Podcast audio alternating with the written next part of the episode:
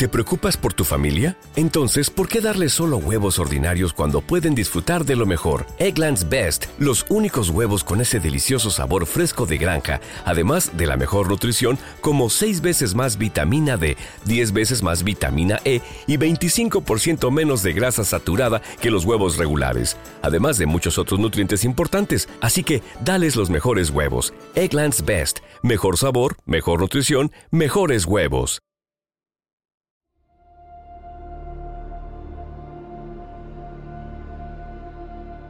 La luna deslumbrante asoma entre los árboles. La oscuridad de la noche lo inunda todo. Y una tenue niebla comienza a aparecer. Adéntrate en el bosque, busca el árbol viejo, siéntate a su lado. Ponte cómodo, cierra los ojos y escucha la historia que traen hasta ti las criaturas de la noche. Bienvenidos. Estos son los cuentos del bosque oscuro.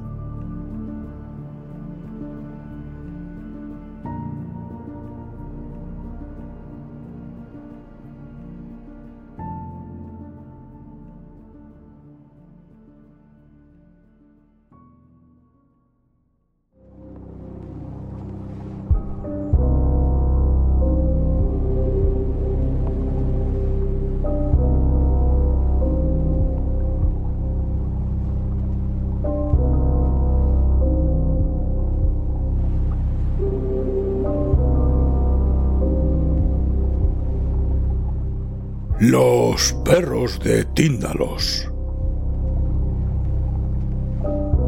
De Frank Bernard Long.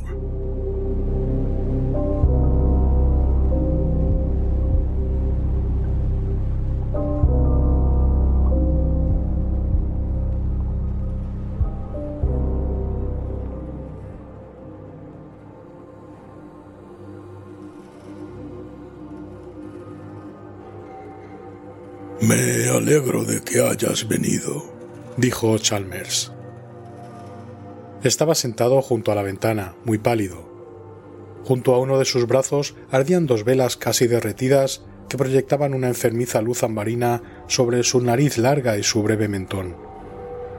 En el apartamento de Chalmers no había absolutamente nada moderno. Su propietario tenía el alma medieval y prefería los manuscritos iluminados a los automóviles y las gárgolas de piedra a los aparatos de radio y a las máquinas de calcular.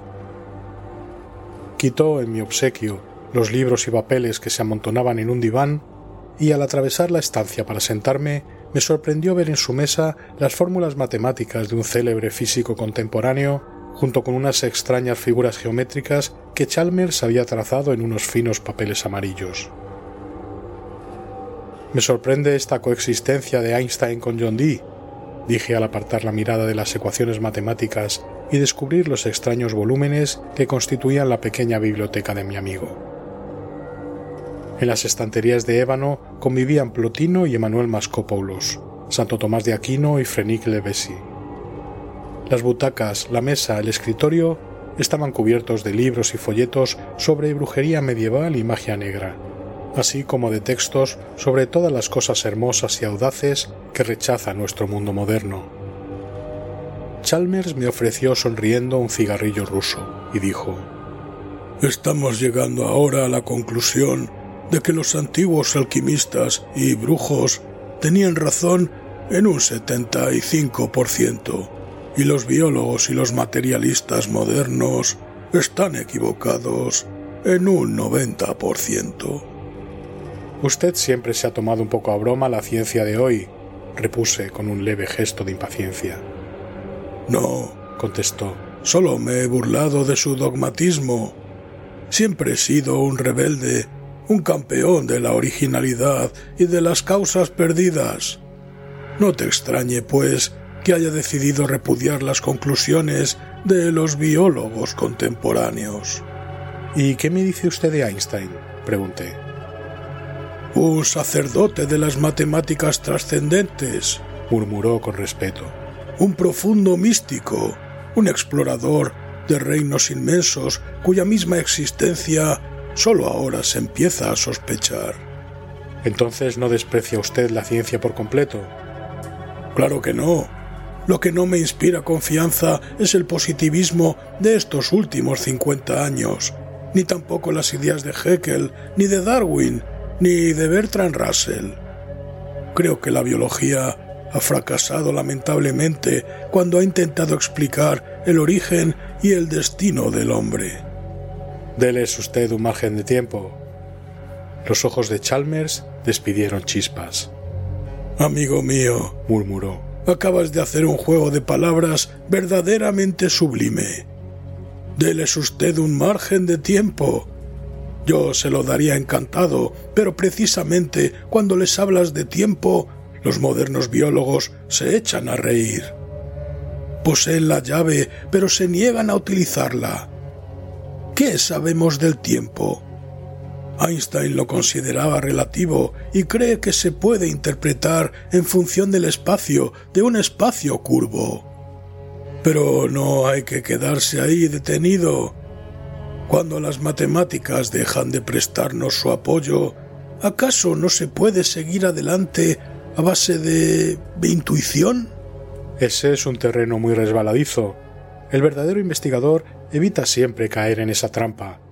Por eso avanza tan despacio la ciencia moderna. Solo admite lo que es susceptible de demostración. Pero usted... Yo, ¿sabes lo que haría? Tomaría hachís, opio, todas las drogas. Yo imitaría a los sabios orientales y acaso así consiguiera... ¿Consiguiera qué? conocer la cuarta dimensión. Eso es pura teosofía, una estupidez. Puede que sí, pero estoy persuadido de que las drogas consiguen aumentar el alcance de la conciencia humana. William James está de acuerdo sobre este particular. Además, he descubierto una nueva. ¿Una nueva droga?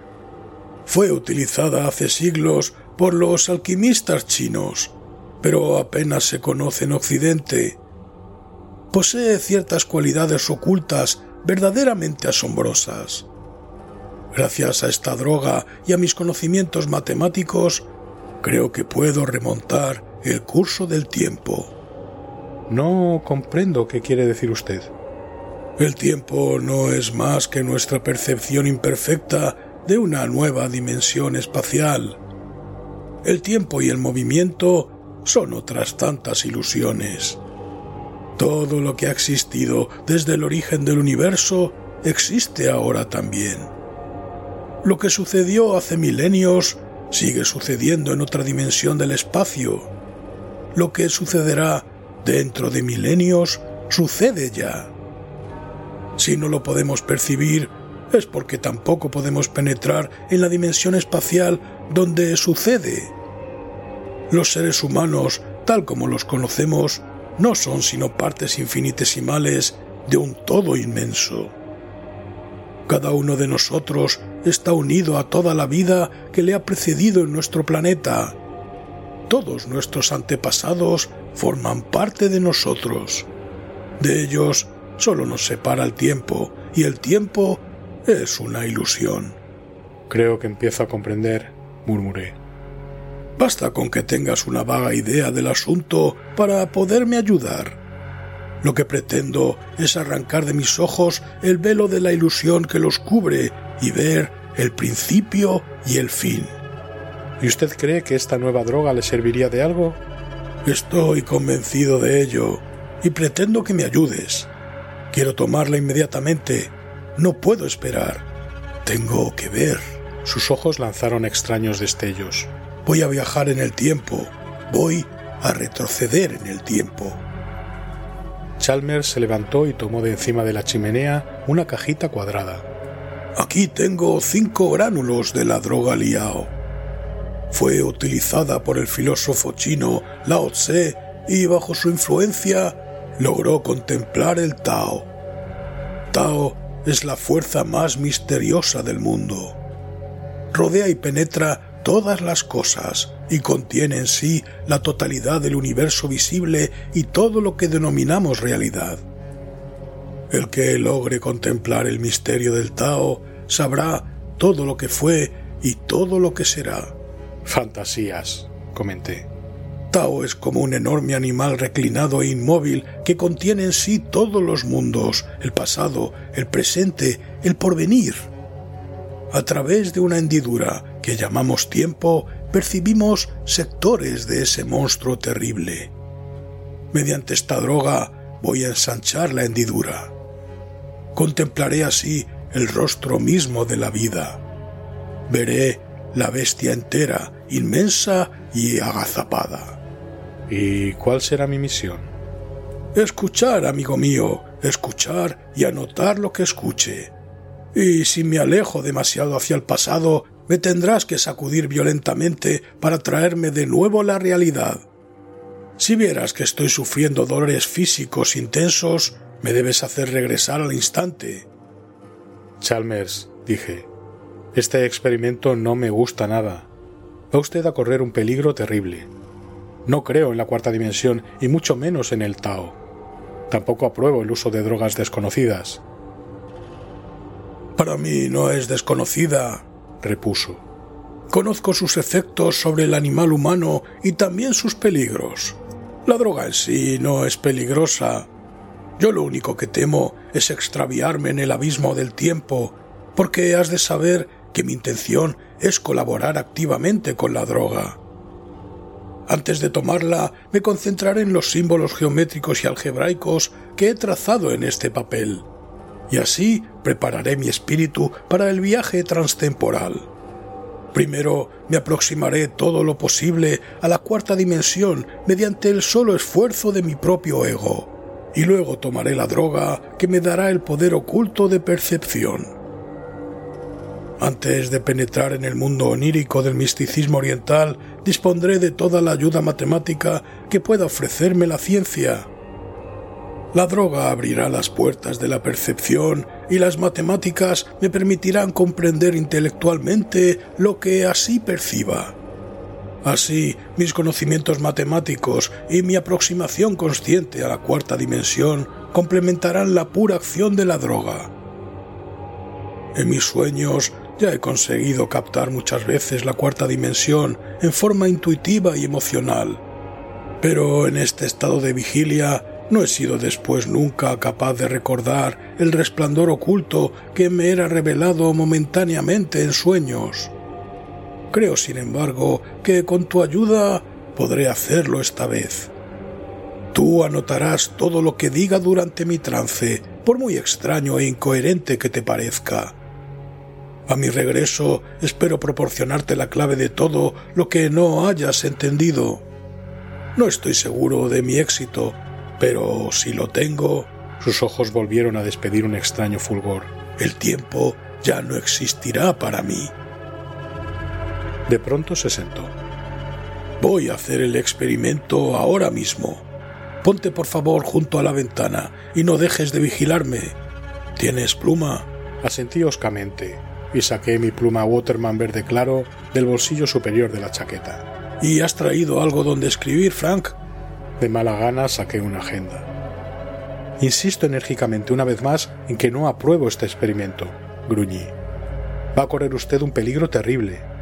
No seas niño, agitó un dedo ante mí. Estoy decidido a hacerlo a pesar de todo lo que me digas y además a hacerlo ahora mismo.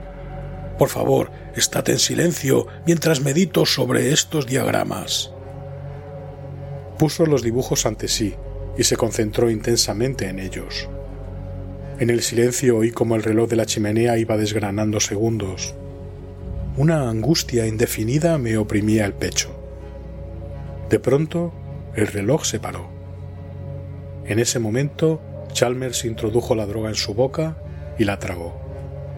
Rápidamente me aproximé a él, pero con la mirada me advirtió que no le interrumpiera. El reloj se ha parado, murmuró. Las fuerzas que lo gobiernan aprueban mi experimento. El tiempo se detuvo y yo tomé la droga. Dios mío, haz que no me extravíe. Cerró los párpados y se extendió en el sofá.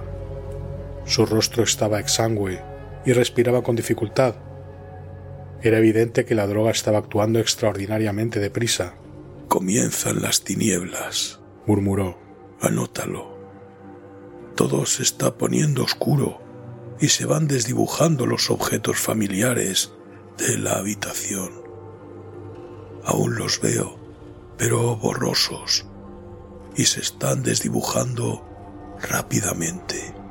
Sacudí la pluma estilográfica, pues la tinta fluía mal, y seguí tomando veloces notas taquigráficas. Abandono la habitación. Las paredes se disuelven como niebla. Ya no veo ninguno de los objetos, pero todavía te veo la cara. Supongo que estarás escribiendo. Creo que estoy a punto de dar el gran salto a través del espacio o acaso del tiempo. No lo sé. Todo es confuso, incierto. Permaneció en silencio durante algún tiempo, con la barbilla apoyada en el pecho. De pronto se puso rígido y abrió los ojos. Dios mío, exclamó. Veo. Se hallaba todo contraído, tenso, mirando fijamente la pared que había frente a él. Pero yo sabía que su mirada la atravesaba y que los objetos de la habitación no existían para él. Chalmers, Chalmers, le despierto. De ninguna manera, aulló. Veo todo. Ante mí veo los billones de vidas que han precedido en este planeta. Veo hombres de todas las épocas, de todas las razas, de todos los colores. Luchan, se matan, construyen, danzan, cantan se sientan en torno a la hoguera primitiva en desiertos grises e intentan elevarse en el aire a bordo de monoplanos. Cruzan los mares en toscas barcas de troncos y en enormes buques de vapor. Pintan bisontes y elefantes en las paredes de cuevas lúgubres y cubren lienzos enormes con formas y colores del futuro. Veo a los emigrantes procedentes de la Atlántida y Lemuria. Veo a las razas ancestrales, a los enanos negros que invaden Asia y a los hombres de Neandertal de cabeza inclinada y piernas torcidas que se extienden por Europa. Veo a los aqueos colonizando las islas griegas y, y contemplo los rudimentos de la naciente cultura helénica Estoy en Atenas y Pericles es joven. Me hallo en tierra italiana. Participo en el rapto de las Sabinas. Camino con las legiones imperiales. Tiemblo de respeto y de pavor cuando flamean los gigantescos estandartes y el suelo trepida bajo el paso de los astati victoriosos. Paso en una litera de oro y marfil arrastrada por negros toros de Tebas, y ante mí se posternan mil esclavos, y las mujeres, cubiertas de flores, exclaman, Ave César. Yo les sonrío y saludo a la multitud. Soy esclavo de una galera berberisca. Veo cómo piedra a piedra se va levantando una catedral Contemplo durante meses, durante años, cómo van colocando en su sitio cada uno de los sillares. Estoy crucificado, cabeza abajo, en los perfumados jardines de Nerón, y veo, con ironía y desprecio, cómo funcionan las cámaras de tortura de la Inquisición. Es un espectáculo divertido. Penetro en los más sagrados santuarios, entro en el templo de Venus, me arrodillo en adoración ante la Magna Mater y arrojo monedas al regazo de las prostitutas sagradas que con el rostro velado esperan en los jardines de Babilonia. Penetro en un teatro inglés de la época isabelina y en medio de una multitud maloliente aplaudo el mercader de Venecia paseo con Dante por las estrechas callejuelas de Florencia. Mientras contemplo arrobado a la joven Beatriz, la orla de su vestido roza mis sandalias. Soy sacerdote de Isis y mis poderes mágicos asombran al mundo. A mis pies se arrodilla Simón Mago implorando mi ayuda y el faraón tiembla ante mi sola presencia. En la India hablo con los maestros y huyo horrorizado, pues sus revelaciones son como sal en una herida sangrante. Todo lo percibo simultáneamente. Todo lo percibo a la vez y desde todos los ángulos posibles. Formo parte de los billones de vidas que me han precedido. Existo en todos los seres humanos y todos los seres humanos existen en mí. En un instante veo a la vez toda la historia del hombre, el pasado y el presente Mediante un pequeño esfuerzo soy capaz de contemplar pasados cada vez más lejanos. Ahora me remonto hacia el mismo origen a través de curvas y ángulos extraños. A mi alrededor se multiplican los ángulos y las curvas. Hay grandes sectores de tiempo que los percibo a través de curvas existe un tiempo curvo y un tiempo angular. Los moradores del tiempo curvo no pueden penetrar en el tiempo angular. Todo es muy extraño. Sigo retrocediendo cada vez más. De la tierra ya ha desaparecido el hombre. Veo reptiles gigantescos agazapados bajo enormes palmeras y nadando en pútridas aguas negras. Ya han desaparecido los reptiles. Ya no hay animales terrestres, pero veo perfectamente bajo las aguas formas sombrías que se mueven lentamente entre las algas. Las formas que veo son cada vez más simples Ahora los únicos seres vivos son células. A mi alrededor hay cada vez más ángulos, ángulos totalmente ajenos a la geometría humana. Tengo un miedo horrible. En la creación existen abismos en los que nunca ha penetrado el hombre. Seguí sin perderle de vista. Chalmers se había levantado y gesticulaba como pidiendo ayuda. Al poco volvió a hablar. Atravieso ángulos ajenos al espacio terrestre. Me aproximo al horror supremo. Chalmers, exclamé, ¿quiere usted que intervenga? Se llevó la mano al rostro, como para no ver una visión indeciblemente espantosa. Pero dijo trabajosamente, Todavía no. Quiero seguir adelante. Quiero ver lo que hay aún más allá. Tenía la frente cubierta de sudor frío y movía los hombros de modo espasmódico. Su rostro espantado era de color gris ceniciento. Más allá de la vida existen cosas que no logro distinguir, pero se mueven lentamente a través de ángulos alucinantes. En ese momento percibí por primera vez en la estancia un olor bestial e indescriptible, nauseabundo, insoportable. Me lancé a la ventana y la abrí de par en par. Cuando volví al lado de Chalmers y vi su expresión, estuve a punto de desmayarme. Me han olido. lanzó un alarido. Lentamente se dan la vuelta hacia mí. Todo el cuerpo le temblaba horriblemente. Durante un momento agitó los brazos en el aire como buscando un asidero, y luego le cedieron las piernas. Cayó al suelo, donde permaneció boca abajo, sollozando, gimiendo. En silencio contemplé cómo se arrastraba por el suelo. En aquellos momentos mi amigo no era un ser humano. Enseñaba los dientes y en las comisuras de la boca se le formó una espuma blanquecina. Chalmers, grité. Chalmers, basta ya, basta ya, ¿me oye? Como en respuesta de mi llamada, comenzó a emitir unos sonidos roncos y convulsivos, semejantes a ladridos, y a caminar en círculo a cuatro patas por el suelo. Me incliné y le cogí por los hombros. Le sacudí violentamente, desesperadamente, y él intentó morderme la muñeca. Me sentía enfermo de horror, pero no le solté, pues temía que se destruyese a sí mismo en un paroxismo de rabia. Chalmers, murmuré, basta ya.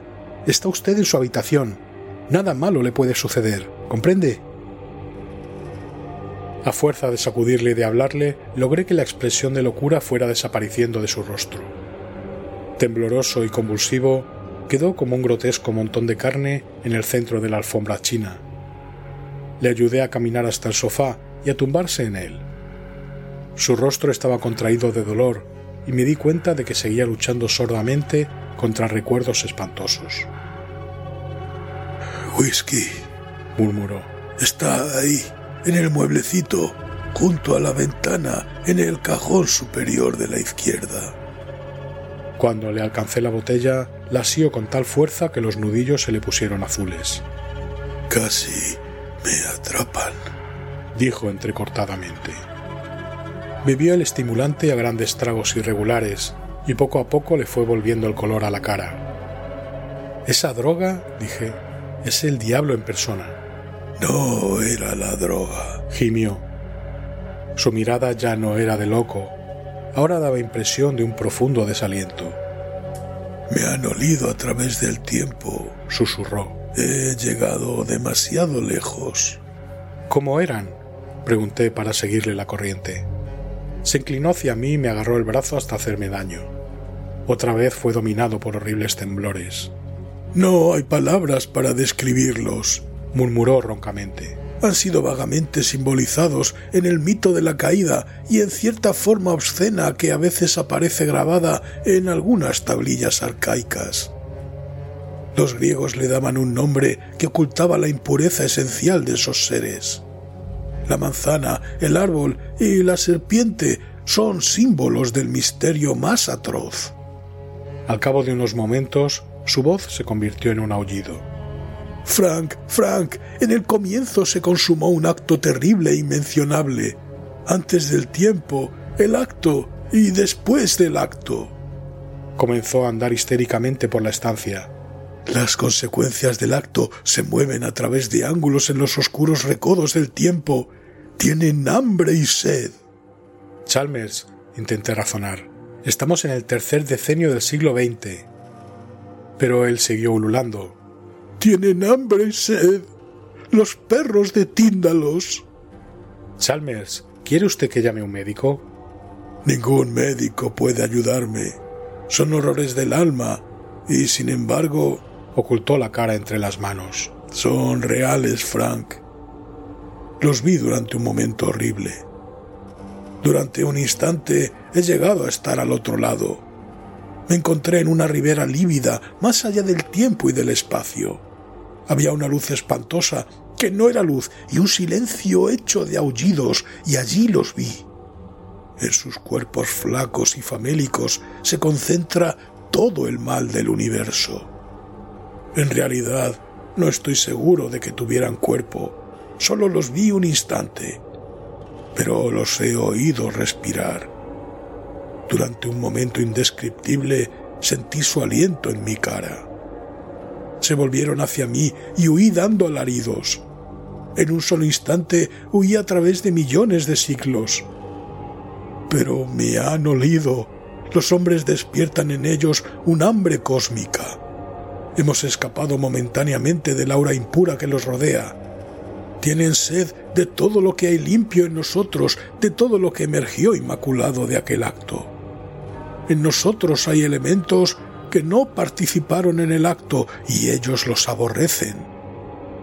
Pero no te imagines que son literal y prosaicamente malos.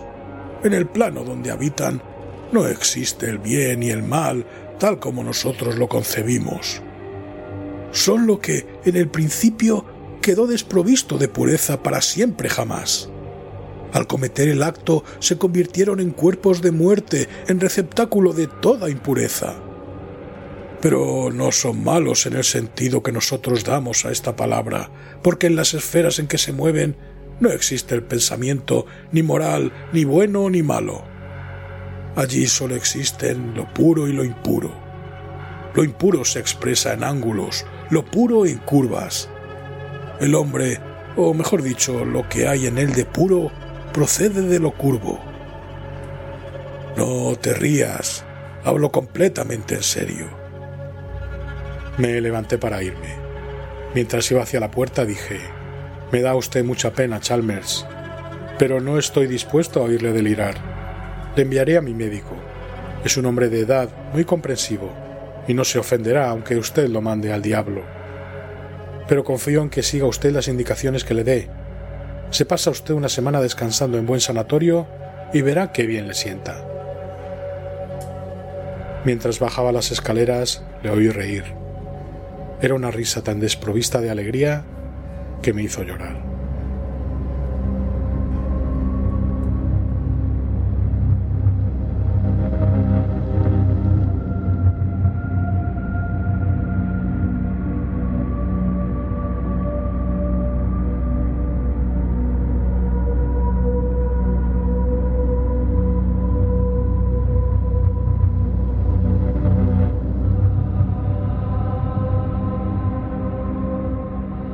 Cuando Chalmers me telefoneó a la mañana siguiente, mi primer impulso fue colgar inmediatamente el receptor.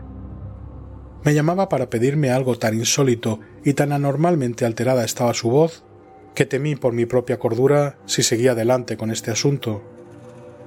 Pero no pude dejar de percibir la sinceridad de su angustia y cuando se le quebró la voz y comenzó a sollozar, decidí acceder a su petición. De acuerdo, dije. Ahora mismo voy y le llevo la escayola. De camino hacia casa de Chalmers me detuve en una droguería y adquirí diez kilos de escayola. Al entrar en el cuarto de mi amigo, le vi agazapado junto a la ventana, contemplando la pared enfrente con ojos enfebrecidos por el terror. Cuando me vio entrar se puso en pie y me arrebató el paquete de la escayola con una avidez que me puso los pelos de punta. Había sacado todos los muebles de la estancia, la cual presentaba ahora un aspecto absolutamente desolado. Aún podemos salvarnos, exclamó. Pero tenemos que actuar rápidamente. Frank, hay una escalera plegable en el vestíbulo. Tráela inmediatamente y ve a buscar también un cubo de agua. ¿Para qué? murmuré atónito. Se volvió vivamente hacia mí y vi un relámpago de ira en sus ojos. ¿Para qué va a ser, imbécil? Para hacer la masa con la escayola. gritó fuera de sí para hacer la masa que nos salvará el cuerpo y el alma de una contaminación indecible, para hacer la masa que salvará al mundo de un peligro. Frank, tenemos que cerrarles las puertas. ¿A quiénes? pregunté. A los perros de Tíndalos, exclamó. Solo pueden llegar hasta nosotros a través de ángulos. Eliminemos todos los ángulos de la habitación. Voy a poner escayola en todos los ángulos, en todos los rincones, en todas las hendiduras la habitación quedará como el interior de una esfera. Habría sido inútil discutir con él. Le llevé la escalera. Chalmers mezcló la escayola con el agua y estuvimos trabajando durante tres horas. Tapamos las cuatro esquinas de la pared y también las intersecciones de esta con el suelo y el techo. Por último, redondeamos los duros ángulos de la ventana. Ahora me quedaré en esta habitación hasta que se vayan, dijo Chalmers cuando hubimos dado fin a la tarea. Al darse cuenta de que el olor que siguen les obliga a atravesar curvas, se volverán. Se volverán hambrientos, frustrados, insatisfechos, al plano de impureza de donde proceden, anterior al tiempo y más allá del espacio. Sonrió afablemente y encendió un cigarrillo. Te agradezco mucho que hayas venido, Sigue usted sin querer ver a un médico, rogué. Quizá mañana, repuso. Ahora tengo que vigilar y esperar. ¿Esperar qué? apremié. Chalmers sonrió débilmente. Tú crees que estoy loco, dijo. Me doy cuenta perfectamente. Eres inteligente, pero también eres muy prosaico y no puedes concebir la existencia de ninguna entidad independiente de toda energía y de toda materia. Pero, mi querido amigo, ¿se te ha ocurrido pensar alguna vez que la energía y la materia son las barreras que el tiempo y el espacio imponen a nuestra percepción? Sabiendo como yo sé que el tiempo y el espacio son lo mismo y que son engañosos porque ambos no son sino manifestaciones imperfectas de una realidad superior, no tiene sentido buscar en el mundo visible ninguna explicación del misterio y del terror del ser. Me levanté y me fui hacia la puerta. Perdona, exclamó, no he querido ofenderte. Tienes una gran inteligencia, pero yo tengo una inteligencia sobrehumana.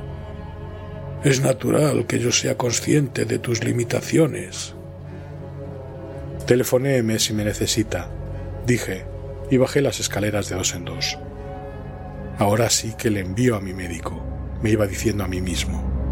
Está loco de remate, y sabe Dios lo que puede pasar si no se ocupa alguien inmediatamente de él.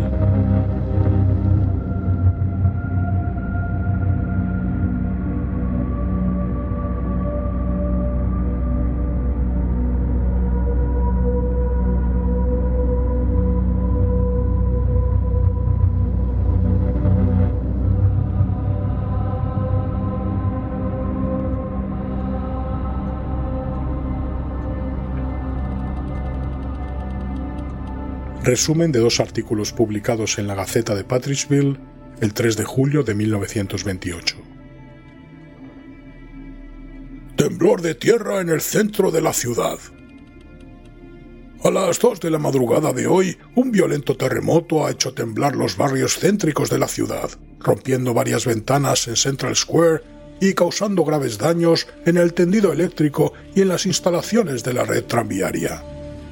En los barrios periféricos también fue observado el fenómeno, resultando completamente derruido el campanario de la iglesia baptista de Angel Hill, que había sido diseñado por Christopher Wren en 1717.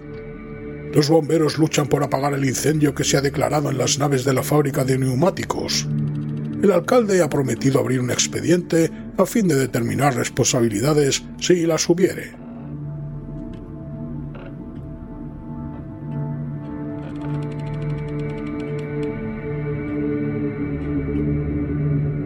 Escritor ocultista asesinado por visitante desconocido.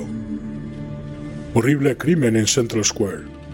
Un misterio impenetrable envuelve la muerte de Halpil Chalmers. A las nueve horas del día de hoy fue hallado el cuerpo sin vida de Halpin Chalmers, escritor y periodista, en una habitación vacía situada encima de la joyería Smithwich and en el número 24 de Central Square. La investigación judicial puso de manifiesto que dicha habitación había sido alquilada amueblada al señor Chalmers el día 1 de mayo último y que el propio inquilino se había deshecho de los muebles hace 15 días. El señor Chalmers era autor de varios libros sobre temas de ocultismo. Pertenecía a la Asociación Bibliográfica y anteriormente había residido en Brooklyn, Nueva York.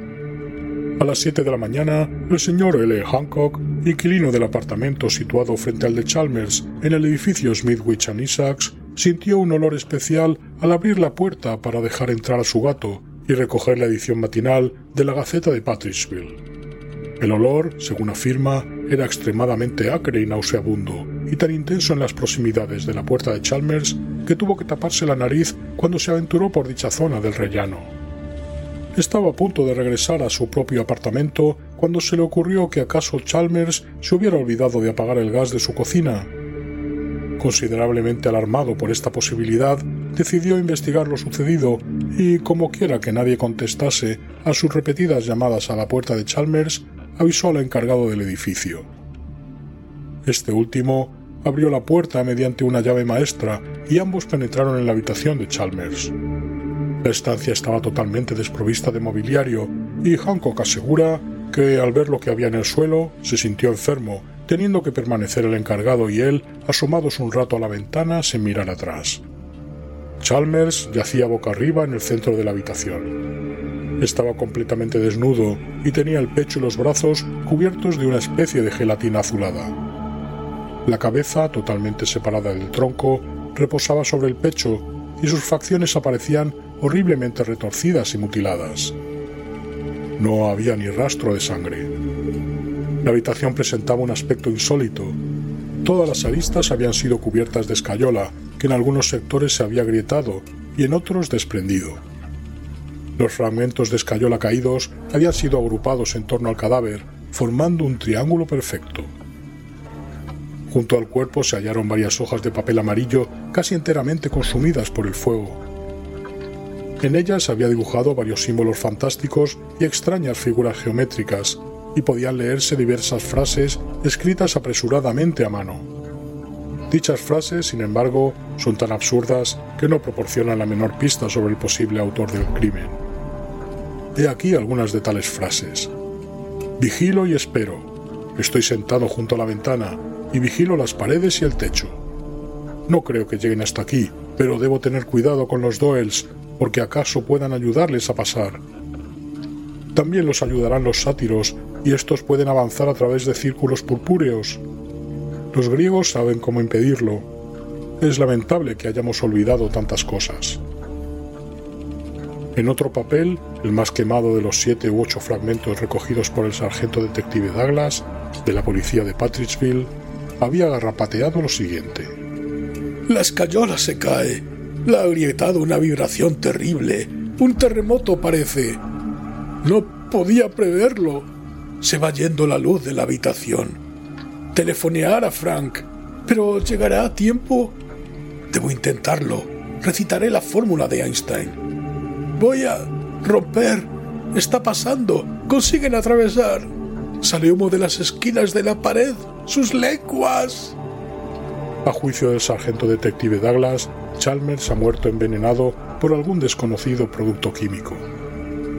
La policía ha enviado muestras de la extraña gelatina azul que cubría el cuerpo de Chalmers al laboratorio químico de Patricksville y confía en que el informe correspondiente arroje alguna luz sobre este crimen, el más misterioso de los últimos años.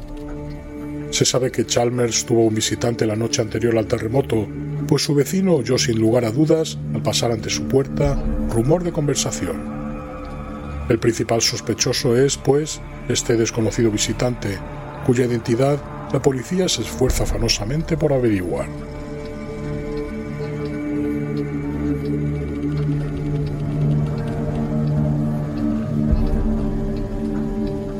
Informe del Dr. James Morton químico y bacteriólogo. Señor juez de instrucción, la sustancia semilíquida que usted me remitió para su estudio es la más extraña que he analizado en mi vida. Presenta ciertas analogías con el protoplasma, pero en ella no se encuentran ni aun indicios de enzimas. Las enzimas son catalizadores de las reacciones químicas que se producen en el seno de la célula viva. Cuando las células mueren, las enzimas se desintegran mediante hidrólisis. Sin enzimas, el protoplasma poseería una vitalidad prácticamente infinita, es decir, sería inmortal. Las enzimas, por así decir, son los elementos negativos del organismo unicelular que constituye la base de la vida, y en opinión de los biólogos, sin ellas no puede existir materia viva. Y sin embargo, tales cuerpos indispensables se hallan ausentes de la gelatina viva que usted me remitió. ¿Se da usted cuenta del significado que puede tener este descubrimiento para la ciencia?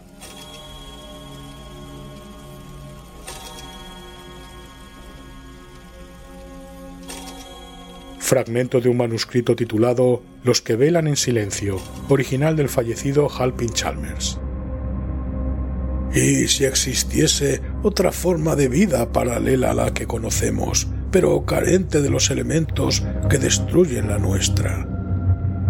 ¿Y si en otra dimensión existe una fuerza diferente de la que genera nuestra vida? ¿Y si esta fuerza emite una energía que, procedente de su dimensión desconocida, consigue alcanzar nuestro espacio-tiempo y crear en él una nueva forma de vida celular? Cierto es que no se puede demostrar que tal forma nueva de vida exista en nuestro universo, pero yo he visto sus manifestaciones y he hablado con ellas. De noche, en mi habitación, he hablado con los Doels y en mis sueños he contemplado a su creador. Lo he visto en lejanas riberas, más allá del tiempo y la materia. Se mueve a través de curvas extrañas y de ángulos alucinantes. Algún día viajaré en el tiempo y me enfrentaré con él cara a cara.